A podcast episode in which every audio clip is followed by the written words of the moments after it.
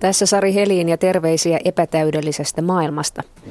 Meille annettiin hiljan ohjeet siitä, miten meidän tulee syödä. Ja ajattelemisen aihetta tuli kerrakseen. Me syömme liian vähän kasviksia, liikaa suolaa, liikaa lihaa, vääriä rasvoja ja unohdamme kaiken päälle kestävän kehityksen lautaselta. Pahimmassa tapauksessa ruoka tekee sairaaksi, mutta voiko ruoka parantaa sairaan? Tervetuloa vieraaksi Terveyden ja hyvinvoinnin laitokselta ylijohtaja Erkki Vartiainen. Hyvää huomenta. Olet valtion ravitsemusneuvottelukunnan jäsen ja tervetuloa myös Joonas Konstiik, ruokakolumnisti ja kirjailija. Kiitos, huomenta. Huomenta, huomenta. Aloitetaan olennaisista. Mitä valtion ravitsemusneuvottelukunnan jäsen söi tänä aamuna aamiaiseksi? Mä söin ruisleipää ja sen päällä oli siivu kinkkua, rasvatonta maitoa ja kuppikahvia. Entäs ruokakolumnisti? Mä söin aika tavallisen aamupalan, se oli munakasta ja tota, sen jälkeen pähkinöitä, tänään parapähkinöitä vuorossa ja sitten tryffelin poikkeuksellisesti, koska mulla on tänään syntymäpäivä. Onneksi olkoon.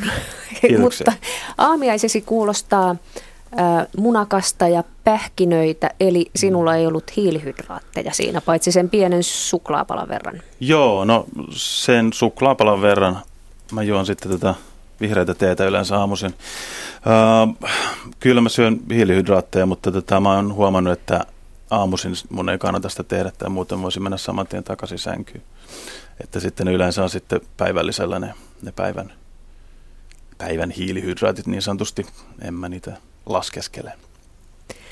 No niin, minä olen sitten, sitten ilmeisesti tämän ruokaneuvontaa tarvitsevan kansan virallinen edustaja, koska olen juonut kolme kuppia kahvia ja tällä mennään. Ja sitten kaikki kuulijat muuten voitte osallistua tähän ohjelmaan nettiosoitteessa yle.fi kautta radio 1. Sieltä löytyy lähetysikkuna, jonka kautta voi kommentoida tai lähettää kysymyksiä, koska tämä ruokahan meitä nyt hyvänen aika kiinnostaa. No niin, mitä eritoten suomalaisten tulisi nyt muuttaa ajattelussaan, kun uudet ruokaohjeet on nyt annettu?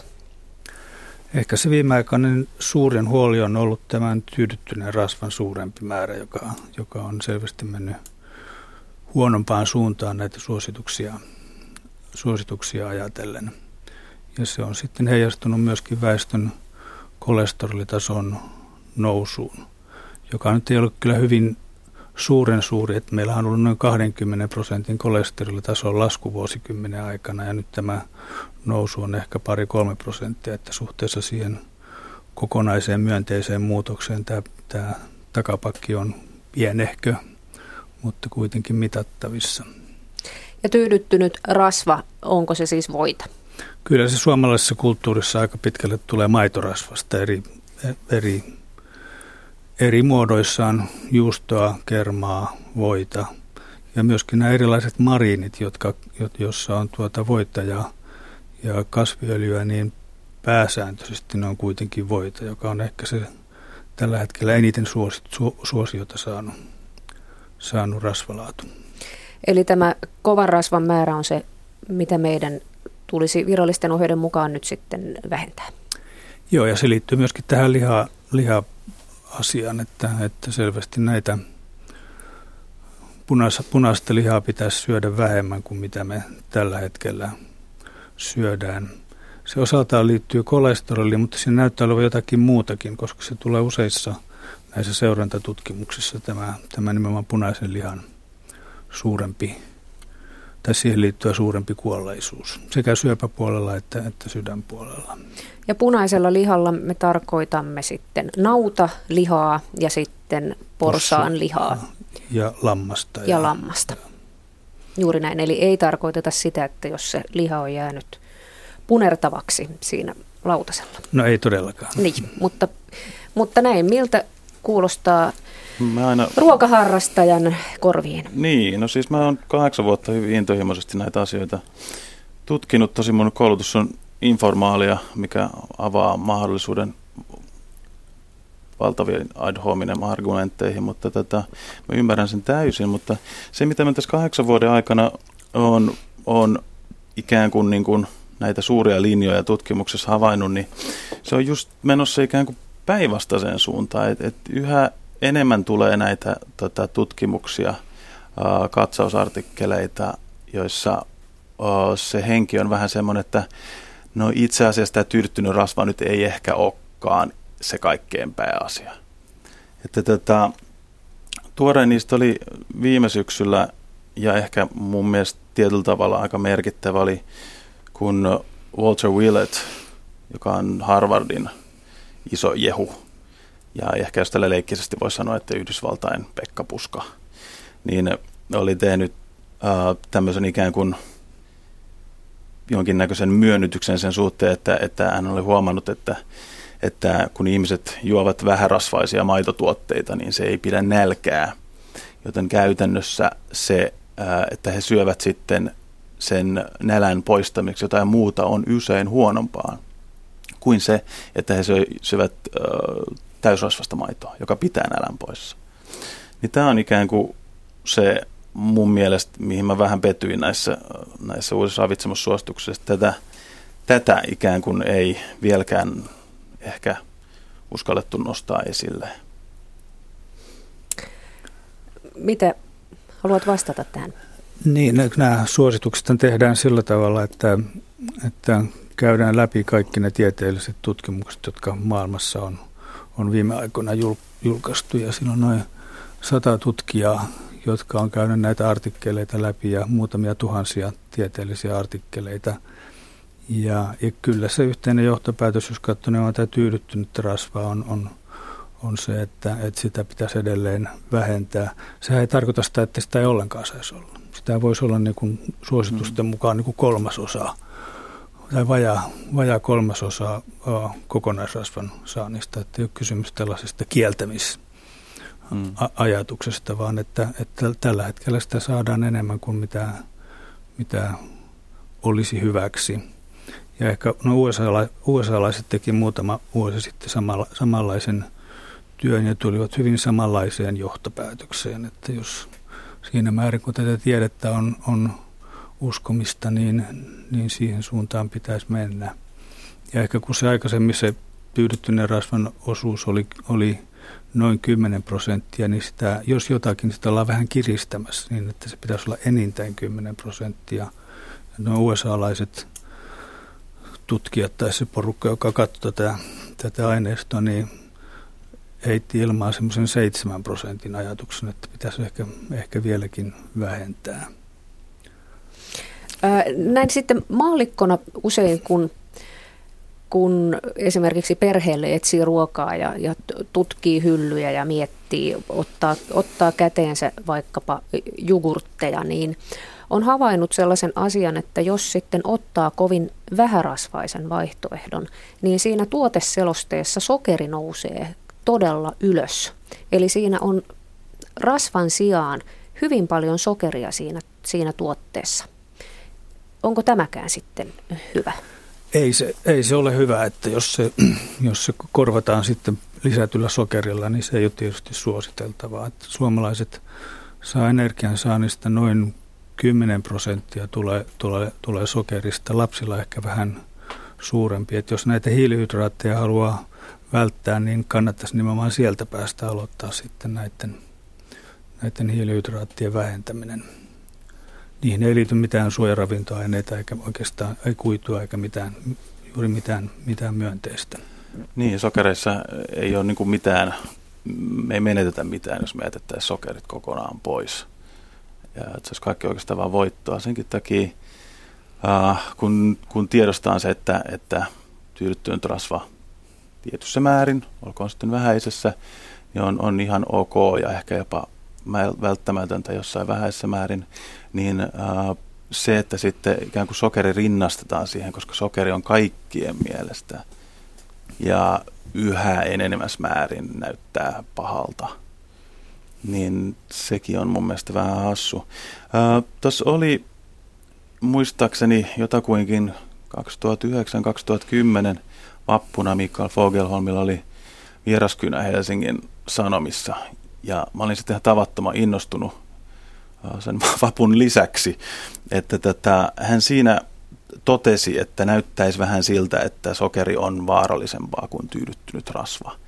Niin mä ajattelin, että, että okei, että tämä olisi nyt niin kuin hyvä suunta, että lähteä. Mutta nyt siihen mun mielestä ei ehkä kuitenkaan menty. Vai? No ei oikeastaan. Sitten ne on vähän erityyppisiä asioita, että en tiedä kuinka paljon niitä kannattaa niin laittaa näin vastakkain aseteltuna, että kumpi on hyödyttömämpi tai kumpi on, on, on va- vaarallisempi. Että, että, Mikä se oma kanta on? No kyllä mä ajattelin, että jos tauteja ajatellaan, siis että ihmiset sairastuu vakavasti, vakavasti lähinnä nyt sydäntauteihin tai aivohalvaukseen, niin, niin kyllä se liikatyydyttynyt rasva tällä hetkellä on, on, on niin kuin kaikista hankalin. Ja sitä on ehkä kaikista helpoin myöskin muuttaa. Että, että me ollaan nyt siellä, kun se suositus tyydyttyneessä rasvassa on se 10 prosenttia energiansaannista, niin me ollaan siellä ehkä 15-16 prosentissa.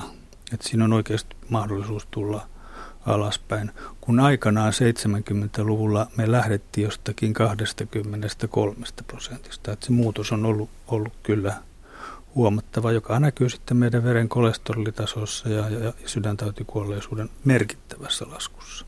Mutta sitten kun soker, sokeriakin ajattelee ja sitten sitä asiaa miettii kiireisenä tavallisena kuluttajana, niin sokeri on kaikkialla.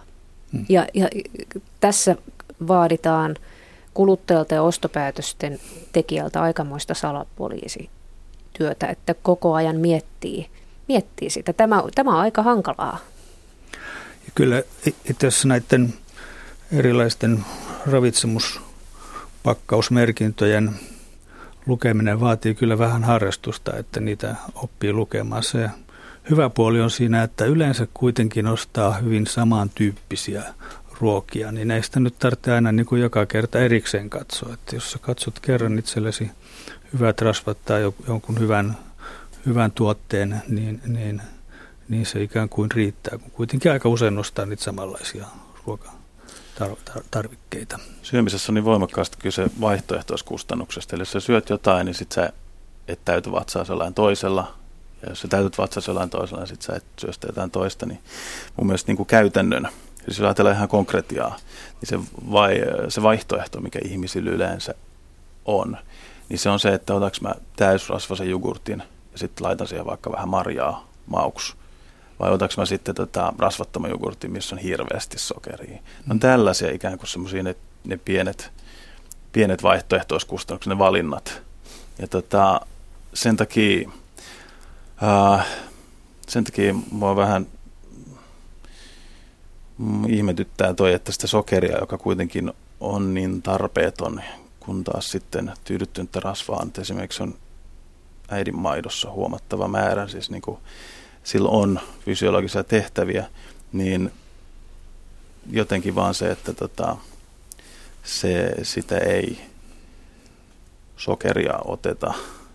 Se voisi olla mun mielestä kaikista helpoin yksittäinen viesti kansanterveydelle se olisi niin helppoakin, koska sokerista pääsee eroon. Mutta mä en usko, että ihmiset haluu ikinä syödä rasvatonta ruokaa. Ja se ei myöskään eläinrasvatonta siis. Niin. Eikä se ole myöskään idea, että niin, niin tapahtuu. Niin aivan, joo, että, kyllä. Että kyllä, se, kyllä. se idea on se, että tällä hetkellä, tällä hetkellä sitä syödään, syödään liikaa. Tämä on mielenkiintoinen asia, tämä äidinmaito ja rasva-asia. Että, että mä oon pohtinut joskus sitä, että mistä se johtuu, että – nimenomaan maitorasva näistä tyydyttyneistä rasvoista nostaa veren kolesterolitasoa kaikkein voimakkaimmin. Ja yksi, yksi selitys voi olla tällainen enemmän kehitysbiologinen, että, että jos, jos talot rakennetaan tiilistä, niin ihmisten solut itse asiassa rakennetaan kolesterolista. Että se on tämmöinen solujen kalvojen perusrakennusaine. Ja maksaa on itse asiassa se tiilitehdas, joka tätä kolesterolia tuottaa niin kuin elimistön rakentamiseen. Ja voi olla niin, että tämä maitorasva on ikään kuin kehittynyt sitä varten, että pieni lapsi tarvitsee paljon niitä kolesterolipalikoita, kun se kasvaa erittäin nopeasti. Ja se on tällainen niin kuin biologinen selitys sille, että miksi nimenomaan maitorasva on, on se, joka, joka nostaa sitten veren kolesterolitasoa, koska pieni lapsi oikeasti tarvitsee niitä rakennuspalikoita paljon. Eli... Ja ehkä se pulma on se, että me jatketaan sitä samaa asiaa sitten, sitten keski-ikään. Mutta että lapset, lapset hyötyy eläinrasvan syönnistä? Siis ei tai ei ainakaan ole niin haitallista. Ei sen enempää kuin tuota aikuisetkaan, että tämä, jos katsotaan näiden sairauksien syntyä sitten, niin, niin viimeistään tuossa 20 ikävuoden jälkeen tämä sepelvaltimoiden kalkkeutuminen alkaa, jossa ruokavalio on, on huono. Ja, ja Turussa on itse tehty iso tutkimus siitä, että, että on tämän suositusten mukaista rasvaa annettu lapsille heti imeväisiästä lähtien – ja silloin on ollut erittäin edullisia vaikutuksia niiden lasten terveyteen. Että, että siis sama suositus, mikä koskee aikuisia, koskee myöskin lapsia heti imeväisiän jälkeen. Ää, äidin, äidin maidon rasva on vähän erilainen tietysti kuin lehmän rasva vasikalle, mutta nyt me otamme, otamme tässä tuota pienen muistutuksen, eli tässä on Sari Helin ja kuuntelija kuuntelet Yle Radio yhtä. Aiheenamme on syöminen ja sen terveysvaikutukset ja voitte osallistua keskusteluun nettiosoitteessamme yle.fi kautta radio 1. Sieltä löytyy lähetysikkuna, jonka kautta voi kommentoida tai esittää kysymyksiä ja studiossa meillä on Terveyden ja hyvinvoinnin laitokselta ylijohtaja Erkki Vartiainen, joka on myös valtion ravitsemusneuvottelukunnan jäsen sekä Joonas Konstig, ruokakolumnisti ja kirjailija ja nyt me lähdemme Ranskaan. Bonjour, madame, siellä Sinikka Peikman. Hyvää huomenta. Hyvää huomenta Sari ja hyvää huomenta studiovieraasi ja kaikki kuuntelijat. Sinä olet kliininen ravintoterapeutti, olet saanut koulutuksesi Englannissa. Siellä olet käynyt ravintooppisi ja teet kansainvälistä uraa. Olet tehnyt klinikkatyötä Englannissa, Ranskassa ja ja teet sitä myös Suomessa. Sinikka Pekman, pyysin sinua etukäteen lukemaan Suomen uudet ravintoohjeet ja miltä ne näyttävät kansainvälisin silmin. Kiitoksia, että pyysit minut ohjelmaan ja, ja katsoin nyt nämä viimeiset suositukset ja, ja tutkin tämän ravintopyramidin, joka on laadittu näiden suositusten pohjalta ja, ja ilokseni huomaan, että siellä on hyvää kehitystä paljon. Olen toiminut alalla 16 vuotta valmistuttuani heti myös Suomessa ja hyvä vertailukohta on aina ollut muut maat. Ja, ja tietenkin kun Suomessa olen toiminut, asiat olivat hyvin eri tavalla silloin 16 vuotta sitten. Ilokseni huomasin, että pyramidin pohjalla on iso osuus annettu hedelmille, marjoille ja vihanneksille – ja, ja sitten on ö, mukana siellä hiukan pähkinöitä vielä. Ja, ja liha on nostettu tuonne pienempään osioon ylöspäin ja, ja huomiota on kiinnitetty ö, ö, myös öljyihin. Mutta vielä on mielestäni paljon tehtävää, koska kliinisenä ravintoterapeuttina koko ajan tarkistan ihmisten ruokavalioita. Siitähän hän lähden käyntiin ja siitä on lähdettävä käyntiin, mitä ihmiset syövät. Mitä sieltä lautaselta pitää putsata pois, että uudet asiat sinne mahtuvat ja paremmat asiat. Siitä se lähtee käyntiin. Ja vielä on ö, kolmiosta löytyy asioita, joita ö, emme suosi enää. Vähärasvaiset maitotuotteet, vähärasvaiset tuotteet ylipäätään. Ja margariinit, niitä ei ole kansainvälisissä suosituksissa enää. Ja, ja sitten se, että myös suositaan lihatuotteita, ja nämähän ovat prosessoituja tuotteita hyvin Tarkoitatko pitkälle. Sinikka nyt lihatuotteella niin kuin maksamakkara tai makkarat tai leikkele? Sitäkö tarkoitatte lihatuotteella? Sitä, sitä ymmärsin tästä ö, pyramidista, koska siellä on osuus, jossa on liha, munat ja lihatuotteet. Ja tämän rengastin tämän lihatuotteen, koska ymmärrän ne leikkeleinä ja yleensä ylipäätään prosessoituina lihatuotteina. Jos ymmärrän sen väärin, niin haluan asiantuntijoilta sen kuulla. Mutta se, siltä se minusta näyttää. Sitten on kala, kala ja siipikarja on myös eri osastolla, mikä on hyvä asia, koska tämä sitten antaa näkemystä ihmisille enempi, että ne ovat terveellisiä proteiineja.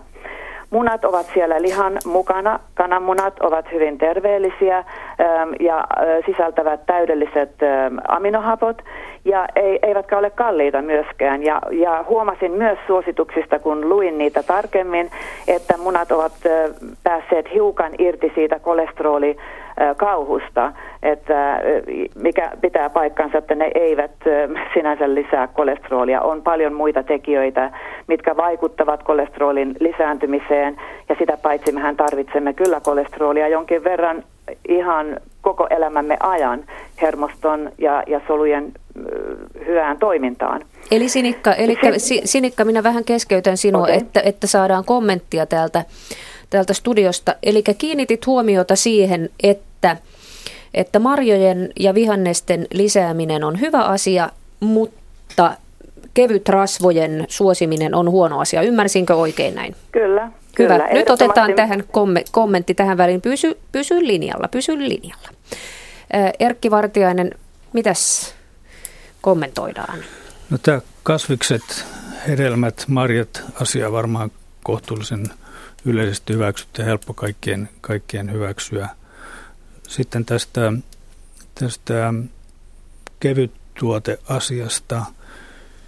Se ainut pulma siinä on se, että jos, jos puhutaan näistä markariineista ja, ja kevytmarkariineista, niin jos on, siinä on hyvin vähän sitä rasvaa, niin myöskin näitä hyviä rasvahappoja saa sitten aika vähän. Ja jos saat varsinkin pienehkö nainen, niin, niin siitä voi seurata se, että oikeasti näitä, näitä tuota, hyviä rasvahappoja ei saa sitten riittävästi. Niin se on yksi ajatus ollut siinä, että, että, että kannattaa vähän sen ruokavalion mukaan sitten katsoa, tai ruoan tarpeen mukaan katsoa, että, että minkälaista, minkälaista levitettä käyttää. Sinikka, mitä vielä, vielä tuota, olisit tehnyt toisin? Joo, no jos mä saan vielä kommentoida noista vähärasvaisista jutuista, koska Joo. jos mennään, katsotaan vähärasvaista valmistetta. Jos joku asia vähennetään, siihen toinen lisätään, eli lisätään sokeri. Ne va- mm. elintarviketeollisuuden parhaat aineet ovat ö, ö, prosessoitu rasva, suola ja sokeri. Ja ne ovat halpoja ja hyvin tehokkaita. Eli rasvat ilman muuta esille – ne ovat hyvin terveellisiä, me tarvitsemme rasvoja. Mistä se on peräisin? Se on tärkeä asia ilmoittaa ihmisille. Olen ihan samaa mieltä, että me tarvitsemme, kaikki tarvitsemme hyviä rasvoja luonnollisista lähteistä. Eli öljyt on nyt jollain tapaa esillä, päässyt Suomessa, mutta otetaan yksi öljy vaan ja verrataan esimerkiksi rypsi- ja oliiviöljyä. Tämä on kuin verrattaisiin omenoita ja päärynöitä. Eri öljyt tarjoavat eri ravintoaineita, erityyppisiä rasvahappoja eri suhteissa. Eli monipuolinen käyttö näillä luonnollisilla öljyillä on hyvä asia. Sinikka, ne, Sinikka joo, ää, okay. mitä, mitä ovat luonnolliset öljyt? Ihan, ihan, ihan nopeasti. Mitä ne ovat? Nopeasti sanottuna luonnolliset öljyt ovat pullossa ihanteellisesti kylmäpuristettuja ja niitä ei ole muunnettu voin näköiseksi tuotteeksi eikä minkäänlaiseksi levitteeksi eikä millään tavalla kovetettuja. Tämä, tämä kovetettu öljy ei ole luonnollinen muoto, vaan eli, öljyt öljyinä. Eli ja, siis ja siksi, oliiviöljy, anteeksi, oliiviöljy, tyrniöljy, pellavan siemen öljy. Aivan. Nämä Aivan ovat kaikki öljyjä. nämä ovat. Suomessa kasvatetaan ja tuotetaan hyvää pellavasiemenöljyä. Se ei ilmene ikänä missään suosituksissa ja on erittäin terveellinen, varsinkin niille, jotka eivät voi syödä kalaa. Pellavasiemenöljy on hyvä vaihtoehto. Kalat, tietenkin rasvaiset kalat antavat hyvät rasvat, eli pyritään hakemaan luonnollisia rasvoja, öljyjä ruuasta. Sanoisin vielä tästä pyramiidista, että siellä on aivan liian iso osuus viljoille – ja ähm, varsinkin kun ihmiset eivät osaa vielä erotella, mitkä viljat ovat hitaita, hiilihydraatteja, mitkä ovat nopeita. Siellä on valkoista pastaa, valkoista riisiä ja, ja niin edelleen. Varmaan on tarkoitettu, että otetaan täysyä riisiä myös, mutta kansa ja tavallinen kuluttaja ei tiedä eroa vielä eikä halua tavallaan tietää, okei, okay, vihreä valo on annettu, minä saan syödä näitä vaikka kuinka paljon. Ja sitten on ylhäällä pyramidissa on sattumat, herkut ja ylipäätään mitä sanon roskaruuiksi, snack, pikaruuat ja niin edelleen. Jos niille annetaan vihreä valo, ihmiset ajattelevat, okei, se on sallittua, ja he eivät tiedä, mikä määrä olisi hyvä ja mikä ei. Että eh, ihmiset käyttävät aivan liikaa sokeripitoisia ruokia. Valmis äh, ruokateollisuus käyttää sokeria eh, lihapulliin ja kekseihin. Ja suolaa kekseihin ja lihapulliin. Mit, Et, äh, joo. Miten, miten Sinikka vielä sellainen, sellainen asia kuin tämä D-vitamiinisuositus Suomessa? Miltä se vaikuttaa? D-vitamiinin määrä on nostettu hiukan, mikä on tokikin hyvä asia, koska mehän elämme valottomassa pallonpuoliskossa ja silloin kun meillä on valoa, sehän on hyvin tehokas, mutta se ei ole taattua. Ja D-vitamiinin tarve elimistössä on muutakin kuin luusto ja, ja mieli, mielialan tarve. Ne jo varmaan hyväksytään ja, ja D-vitamiinia, kuten asiantuntijat siellä tietävät, tutkitaan hyvin kuumeisesti tällä hetkellä. Suositukset ovat hyvin alhaiset vielä Suomessa ja täytyy muistaa myös se, että eri ihmisillä on eri tarve. Kliinisenä ravintoterapeuttina teen ö, räätälin työnä, ö, mittatilaustyönä kaikille ohjelman. Ja, ja jotkut tarvitsevat paljon enempi D-vitamiinia kuin toiset, ja nämä suositukset ylipäätään ovat melko alhaiset ihan viimeinen Keski-Euroopan eksperttipaneelin mukaan oleva suositus esimerkiksi aikuisilla olisi 20-50 mikrogrammaa. Ja tämä on ö, paljon korkeampi, jos ajattelee, että jopa keski-eurooppalaiset, joilla on paljon ö, helpompi saada auringonvaloa, niin heillekin suositellaan enempi, koska tiedetään, että tarve on ö, hyvin monipuolinen elimistössä. Kiitos Sinikka Peikman. Me jatkamme tästä studiosta, eli Erkki Vartiainen, saammeko me liian vähän edelleen D-vitamiinia? Siinä on tapahtunut huomattavan, huomattava parannus viime vuosina sen jälkeen, kun sitä alettiin lisäämään enemmän näihin, näihin levitteisiin ja, ja, ja, tuota, ja, ja ruokavalioon. Ne mielipiteet vaihtelee, vaihtelee tämän D-vitamiinin osalta jostakin 10 mikrogrammasta johonkin 50, jotkut puhuu jopa sadasta mikrogrammasta päivittäisenä saantina. D-vitamiinin osalta täytyy kuitenkin muistaa, että se on oikeastaan luonteeltaan hormoni. Ja, ja tuota, liikaa sitä ei pitäisi, pitäisi saada. Mutta selvästi väestön D-vitamiinitaso on nyt oleellisesti parantunut, mutta meillä on edelleen ihmisiä, jotka saa liian vähän D-vitamiinia. Näin jossain tutkimustuloksen, jonka mukaan vain 15 prosenttia väestöstä se olisi hyvällä tasolla. Riippuu mikä se raja, miksi se raja laitetaan hyvä hyvälle ja huono. Mutta, mutta, mutta huono on tilanne. Selvästi, selvästi tarvitaan, niin, selvästi tarvitaan enemmän. Mm. Sitä rajaa voi aina ikään kuin laskea ja sitten näyttää paremmalta. Mm. Tätä Vitamin D Council, D-vitamiinitutkijoiden yhdistys, on suosittelee semmoista 5000 kansainvälisestä yksiköistä 25 mikrogrammaa noin niin kuin ikään kuin lähtökohtaisesti, niin, mutta sillä, että samalla valvotaan sitten sitä veren D-vitamiinipitoisuutta.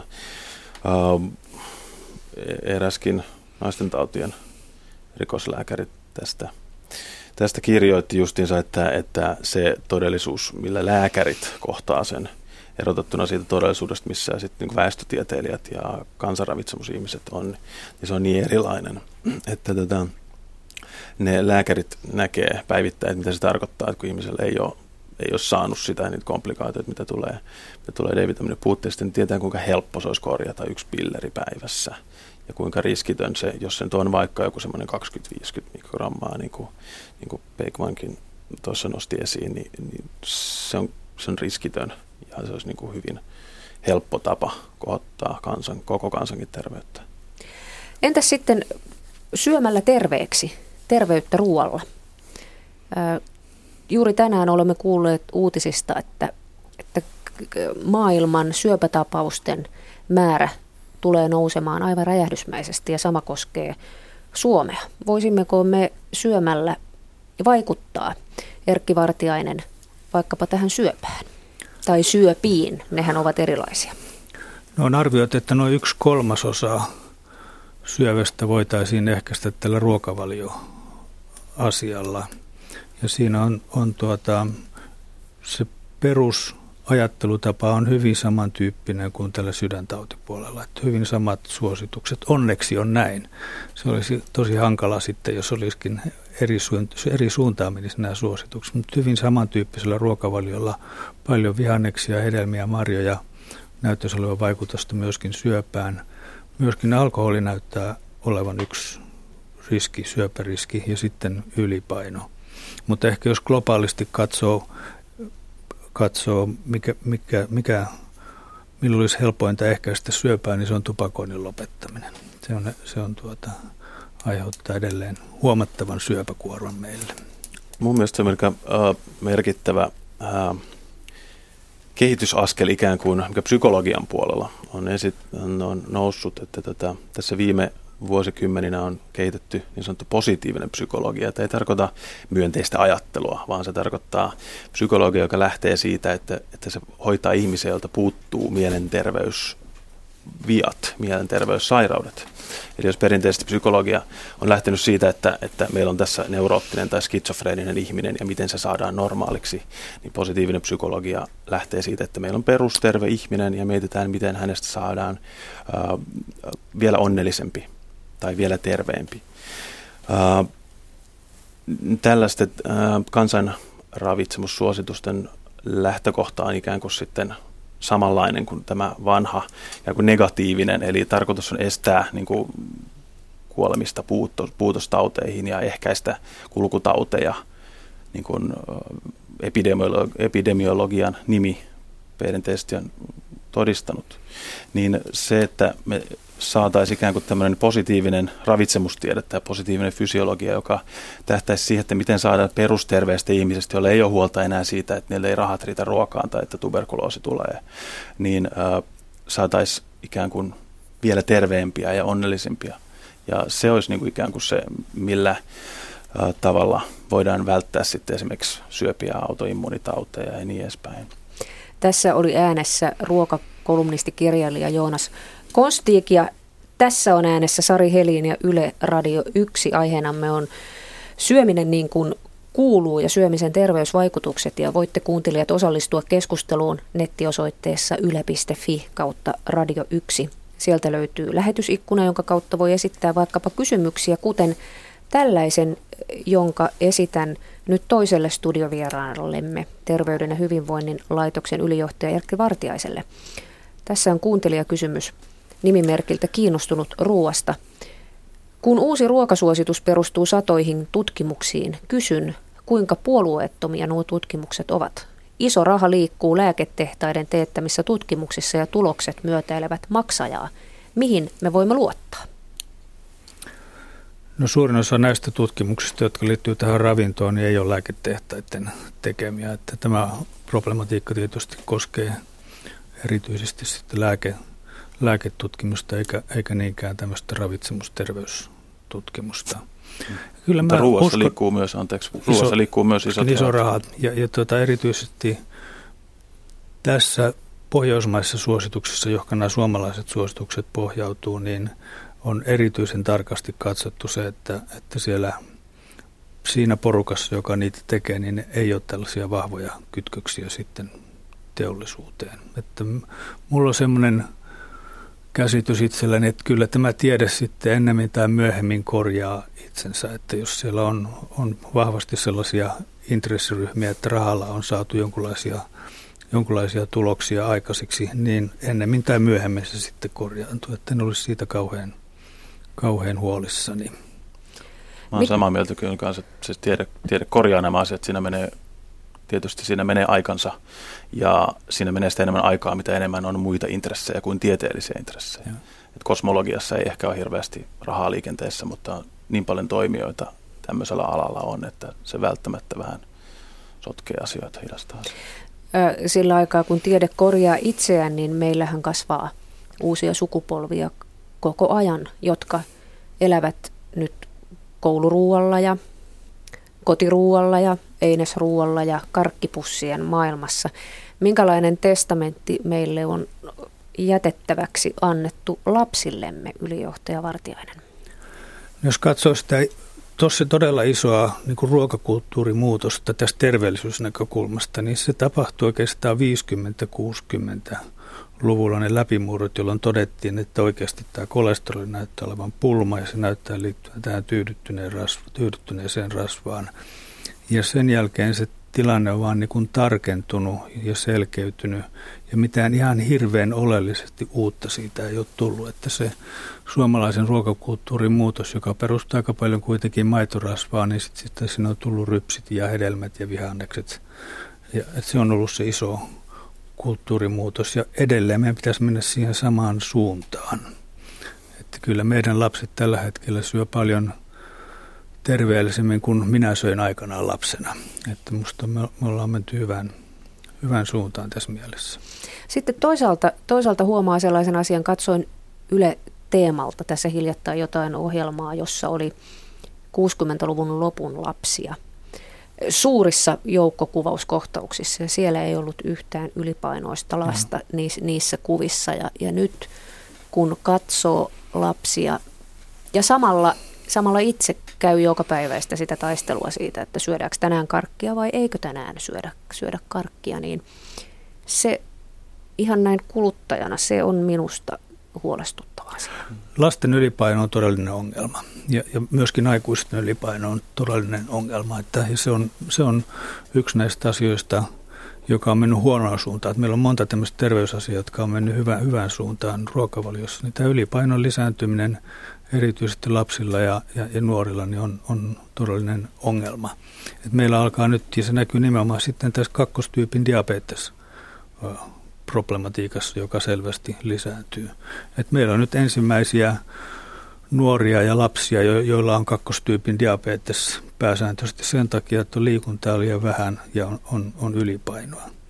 Että kun mä olin, olin opiskelin lääketiedettä 70-luvun, niin puhuttiin vanhuusjään diabeteksesta ja nyt meillä alkaa olla tätä vanhuusjään diabetesta sitten jo, jo hyvin nuorilla ihmisillä. Että se on minusta huolestuttava asia. Ja siinä on kaksi kaksi yksinkertaista, lääketieteellistä yksinkertaista asiaa. Toinen on liikuntaa lisää ja sitten vähemmän, vähemmän kaloreita pitää syödä, syödä vähemmän. Ja enemmän pitää lukea näitä viranomaissuosituksia. No mielellään tietysti näin viranomaisena on sitä mieltä. Niin. Se on se, että jos tulee boksin ulkopuolelta tähän niin sanotusti niin, niin kuin minä, niin äh, ei ole sanottua, että se, että äh, viralliset rasvan välttösuositukset 70-luvulla ja ihmisten lihominen sattuu ikään kuin samaan tahtiin, niin se ei välttämättä ole, se voi olla sattumaa tai se voi olla olematta sattumaa, mutta jos lähtee ihan tämmöisen tieteen filosofian peruslähtökohdasta Okkamin partaveitsellä, että otetaan se simppelimpi, niin tämä voisi olla hyvä lähtökohta katsoa, että voisikohan se johtua tästä.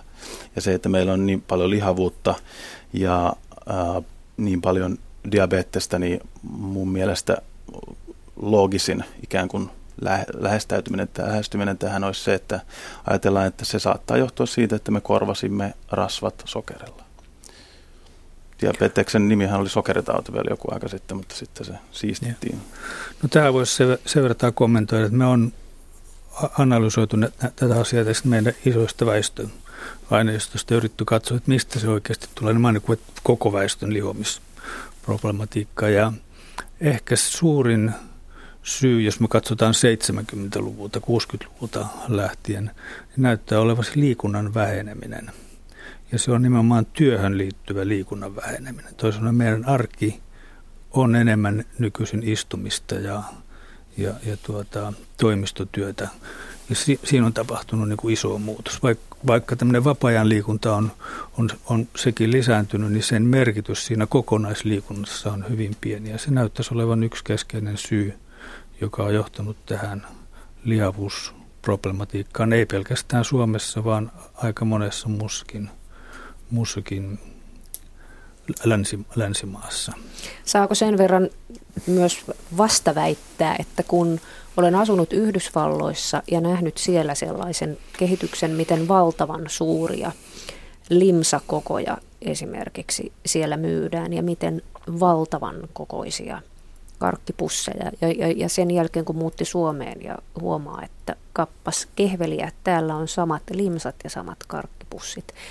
Eli kyllähän lapsi joutuu Suomessa. Ranskassa on eri tapainen maailma, mutta esimerkiksi Suomessa aikamoiseen sellaiseen va, niin kuin sokerin vastustusviidakkoon ja samalla ja. lapsen vanhemmat. Kyllä näin on, että, että silloin mun lapsuudessa Coca-Cola-pullo oli tämmöinen pari-kolme desiä, taisi olla kaksi ja puoli desiä. Nyt tämä nuorten perus kokispullo on puolitoista litraa, että tuleehan siitä vähän eri tavalla, eri tavalla energiaa. Että puhutaankin, että tämä meidän ympäristö on tällä hetkellä ikään kuin lihavuutta suosiva. Ruoka on koko ajan tarjolla, sitä syödään koko ajan. Ja keksiä ja muita menee niin kuin helposti runsaasti päivässä ilman, että sitä itse huomaa. Että se on kyllä yksi keskeinen asia. Ehkä tuo teollisuus on nyt ottanut vähän takapakkia siinä suhteessa, että on myöskin tämmöisiä pienempiä karkkipussia tullut, se on totta. markkinoille. Ja ehkä kyllä myöskin pitäisi kiinnittää huomiota, että jos me katsotaan lasten ohjelmia, niin minkälaista ruokaa siellä mainostetaan. Ei kovin terveellistä ruokaa. Että pitäisikö tätä jotenkin sitten yhteiskunnan tai teollisuuden – omasta toimesta ruveta vähän katsomaan, että mitä niille lapsille oikeasti mainostetaan. Tähän väliin on erittäin hyvä ottaa nyt kuuntelijakommentti nimimerkiltä Kaurapuuroa aina kysyy, onko kaurapuuro vielä hyvä aamiaisella, eli onko tämä Markus Sedän neuvo vielä voimassa? Kyllä se on voimassa. Kaurapuuroa syödään. Vielä pari pointtia tuohon lihomisasiaan. ainakin Yhdysvalloissa on, on todettu se, että lihavuusongelma on suurinta köyhimmän väestönosan keskuudessa, ja joka on juuri se porukka, joka tekee todennäköisemmin ja eniten ruumiillista työtä. Mutta tota, sitten ne ihmiset, jotka on ehkä suurimpia asiantuntijoita sillä, että miten syöminen vaikuttaa kehoon ja, ja liha, lihamiseen, eli urheilu, urheilijat ja urheiluvalmentajat, niin ne tietää sen, sen, se tulee jatkuvasti esiin siellä se, että vatsalihakset tehdään ruokapöydässä, että se siinä painonhallinnassa niin valtava osa, mä oon nähnyt arvioita 80, 90, 95 prosentista ää, siitä kehon koostumuksesta ja laihuudesta on ruokaa ja se urheilu siinä on, on sitten vaan niin silaus päälle. Nyt kun me olemme näin hyvän tovin tässä keskustelleet nimenomaan ylipainosta ja liikapainosta ja sen tuomista ongelmista, niin on pakko kysyä – onko meidän terveydenhoitomme ajan tasalla tällaisen elintapahoidon suhteen? Saako meillä julkisesta terveydenhoidosta tarpeeksi palveluja esimerkiksi juuri ravintoterapeuttien suhteen? Mitenkään ihanteellinenhan se tilanne ei ole. Ravintoterapeutteja ei, ei terveyskeskuksissa juurikaan ole. Niitä on vähän sairaaloissa ja sielläkin aika pitkälle – heidän tehtävän hoitaa sitten sellaisia sairauksia, jotka vaatii erityistä ruokavaliota enemmän kuin tällä, tällä valistuspuolella. Tupakoiden osalta voisi myöskin, myöskin perusterveydenhuolto olla vähän, vähän to, tomerampi niin, että siihen puututtaisiin ja ihmisiä kannustettaisiin Hoidet, enemmän. Hoidetaanko meitä yhä ensin lääkkeillä? No suosituks, jos suosituksia noudatetaan, niin ei hoideta. Mutta mikä on käytäntö? No, kyllä varmaan ne lääkkeellä on oma merkityksensä, mutta jos katsoo, mikä vaikuttaa nyt sydäntautikuolleisuuteen, mikä on vaikuttanut sydäntautikuolleisuuteen Suomessa kaikista eniten, niin kyllä se on siis kolesterolin lasku, verenpaineen lasku, tupakoinen väheneminen. Ja näiden lääkkeiden merkitys on kuitenkin ollut aika pieni siinä, siinä kokonaisuudessa. Et siinä mielessä niin kuin väestön terveyskäyttäytymisen muuttuminen on ollut kuitenkin se keskeisin asia. Toki lääkkeet siinä on ollut hyväksi, hyväksi avuksi, mutta paljon pienemmässä roolissa. On mukavaa, että täällä studion ovi käy vähän väliä, kun tuottaja tuo kuuntelijoiden kysymyksiä, joita voi siis esittää yle.fi kautta Radio 1 lähetysikkunan kautta. Pohjoisen tyttö kysyy tällaisen kysymyksen. Kun punaisesta lihasta puhutaan, Entäpä poro ja hirvenliha sekä muu riista, eikö se ole punaista lihaa? Miten sen terveellisyys? No tästä keskusteltuun itse asiassa nimenomaan tästä aiheesta sen ravitsemustoimikunnassa ja sitten tämä riista jätettiin niistä listoista pois, koska sen osuus on kuitenkin aika pieni. Ja sitten ei ole olemassa oikein kunnollista niin kuin laajaa tutkimusta siitä, että onko sillä samanlainen vaikutus vai, vai, vai erilainen vaikutus. Mutta jos se johonkin kategoriaan on pakko laittaa, niin kyllä se, kyllä se tähän perinteiseen punaiseen lihakategoriaan kuitenkin menee. Mutta ri- riistassahan on tietysti se hyvä puoli, että sehän on varsin luonnollista. Sitä ei ole tehty siellä, siellä tuota, kasvattamossa, vai kuinka? Ja siinä ei myöskään kovin paljon rasvaa, että se on myöskin se, se hyvä puoli. Mutta jos sitä nyt vertaa sitten vaikka kalaan tai, tai, tai vihanneksiin hedelmiin, niin onhan se kuitenkin eri kategoriassa siinä, siinä suhteessa. Joo, metsästäjänä olen monesti manailut sitä, kuinka vähärasvaisia ne saaliit ovat. Pitää lisätä sitten ruoanlaittovaiheessa. Mutta se on, se on kyllä hassua, että, tota, että nyt sitten vaikka poro ja riista on samassa kategoriassa kuin nakkimakkara. Että kyllä ne kuitenkin sen verran, sen verran erilaisia tuotteita on. Ö, olen lukenut, että on joitakin sellaisia sairauksia muun muassa reumapuolelta, että voi olla, että naudan liha, sienliha, kasvatettu liha ei sovi reumaattisen oireisiin, mutta sitten, sitten sairastava voi käyttää riistaa. Liha on helppo saada näyttämään pahikselta. Riittääkö ottaa korrelaatiotutkimuksen, missä väestönosa, joka syö eniten hodareita hampurilaisia, on sairaampi kuin jotkut kouluttautuneet ihmiset, jotka syövät vain kanarintaa ja sitten voidaan syyttää lihaa siitä. Hmm. Tätä näkee koko ajan. Ehkä siinä kannattaa muistaa siis, että se kokonaisuus ratkaisee. Jos se katsoo sitä pyramidia, niin siinähän on kaikki suurin piirtein, kaikki ruoat, mitä Suomessa on, on tarjolla tavalla tai toisella. Että kaikkea voi syödä, kun katsoo, että se kokonaisuus on järkevä. Ja kaikki pyramiidit, lautasmallit ja mitkä hyvänsä muuraukset ovat aina keskitietä, jossa, jossa täytyy täytyy mennä keskitietä pitkin, että ihminenhän on yksilö. Ja, ja yksilö ihmisen kysymys täältä, joka on tullut yle.fi kautta Radio 1 lähetysikkunan kautta. Tykkään syödä kalaa ja kalaan pitää laittaa kyllä suolaa, mikä on muuten ihan totta. Suolaton kalahan on kauheaa.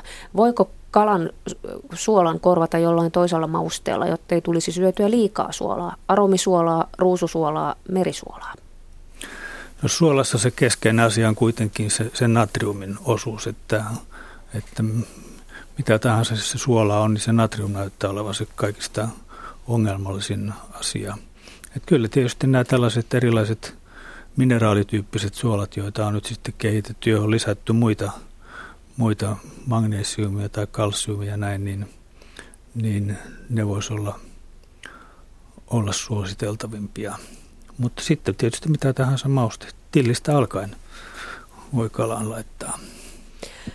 Otetaan Virginia Woolfilta kommentti täältä muistiinpanoistani tähän väliin ja se menee tällä tavalla, että one cannot think well, love well, sleep well if one has not dined well. Eli ihminen ei voi ajatella hyvin, rakastaa hyvin tai nukkua hyvin, jos ei ole syönyt hyvin. Eikö tässä nyt ole sellainen vaara, että tästä elämän suuresta nautinnosta, eli tästä ruoasta, tulee tällainen tuskainen tarkkailun taival, Joonas? Joo, on. Ja ehkä myös niin semmoisella huomautuksella, että, että yleensä se, se ihmistyyppi, joka on kiinnostunut, niin on se, myös se sama ihmistyyppi, joka on niin kuin altis sit liialliselle tarkkailulle kun taas sitten on ne tyypit, jotka ei, ikinä en ole katsonut suosituksia enkä kato. Niin, niin tätä, eli toisin sanoen just se porukka, joka voi syötyä siitä, että vähän katsoo. Mutta tätä, onhan se vaara. Siinä pitää koittaa muistaa sitten aina, aina se ikään kuin kohtuus siinä, että se on kuitenkin vain ruokaa ja vaikka se olisi tärkeää terveydelle, niin siinä olisi nukkuminenkin ja urheilu ja ihmissuhteet ja kaikki tämmöinen mahdollinen. Mä oon aina sanonut, että ruoan, ruoalla pitäisi olla ainakin kolme tällaista ominaisuutta. Yksi, sen pitää olla hyvän makusta, sen pitää olla terveellistä ja sitten tavalla tai toisella sen pitää sopia siihen kulttuuriin, jossa ollaan ja tässä järjestyksessä. Kenenkään ei tarvitse syödä niin pahanmakusta terveellistä ruokaa, että se musta on niin hyvä pitää myöskin mielessä. Se on hyvin sanottu jo, ja toi, ja toi että ruokakulttuuri otetaan huomioon kanssa on mm. hyvin tärkeää. Uh, meillä on Suomessa nyt on hyvin innokkaita nuoren polven kokkeja, vaikka Henri Alen esimerkiksi tykkää hirveästi hänen, hänen hommista, jotka on, lähestyy näitä asioita kyllä myös terveyden kannalta, mutta se ruokakulttuuri ja sen, sen että me saataisiin ihmiset nauttimaan ruuasta, kun se ei ole ehkä Suomessa kauhean pitkä perinne siinä, kun on oltu tyytyväisiä siihen, että sen verran lanttua on saatu, että on päästy katovuosien yli. Miten sitten tällaiset superdietit, joita pulpsahtelee ainakin kerran viikossa erinäköisten laihdutta- ja selviytymistarinoiden saattelemana esiin, mitä ne tekevät ruokakulttuurille? No osa niistä vaan jonkun keksintöjä jollakin, jollakin enemmän tai vähemmän järkevällä perusteella, että näin kannattaa tehdä. Osaan liittyy sitten aika huolellista pitkäaikaista tutkimustaustaa. Ja, tota, osa voi olla hyödyllisiä, osa, osa haitallisia. Niin, mä en lähtisi luottamaan yhteenkään yhteen kirjaan tai yhteen asiantuntijaan tai yhteen lausuntoon tai komiteaan. Että ikään kuin tehdään niin kuin tiedustelutyötä, että tutkitaan, kysytään erilaisilta ihmisiltä ja erilaisia vastauksia ja tehdään niiden pohjalta sitten semmoinen jonkinnäköinen järkevä, järkevä ratkaisu. Se vähän suojaa sitten sieltä höynähtämiseltä uusimpaan kaalikeittodiettiin. Jos nyt oikein hyvin sitten opiskelee tämän uuden ravintosuosituksen ja elää sen mukaisesti, niin tuleeko siitä pelastus ihmiselle? No riski, että elää pitempään on, on olemassa kyllä. Että jos, jos katsoo tuota, mitä Suomessa on tapahtunut, ei nyt pelkästään tästä ravitsemusasiasta, mutta joka on, on kuitenkin yksi keskeinen ollut. Suomalaiset saanut 70-luvun alkupuolelta noin 10 elinvuotta lisää. Ja nuo, nuo elinvuodet on pääsääntöisesti terveitä elinvuosia. Toisin on ihmiset ei elä 10 vuotta pitempään sairaana, vaan ne elää 10 vuotta pitempään terveenä. Ja aika paljon siellä on sitten taustalla tämä ruokavalion muutos, suola, verenpaine, tupakka, jotka on mennyt, mennyt hyvän, hyvän suuntaan. Niin, elintason nousu pidentää ikää. Näin, no niin.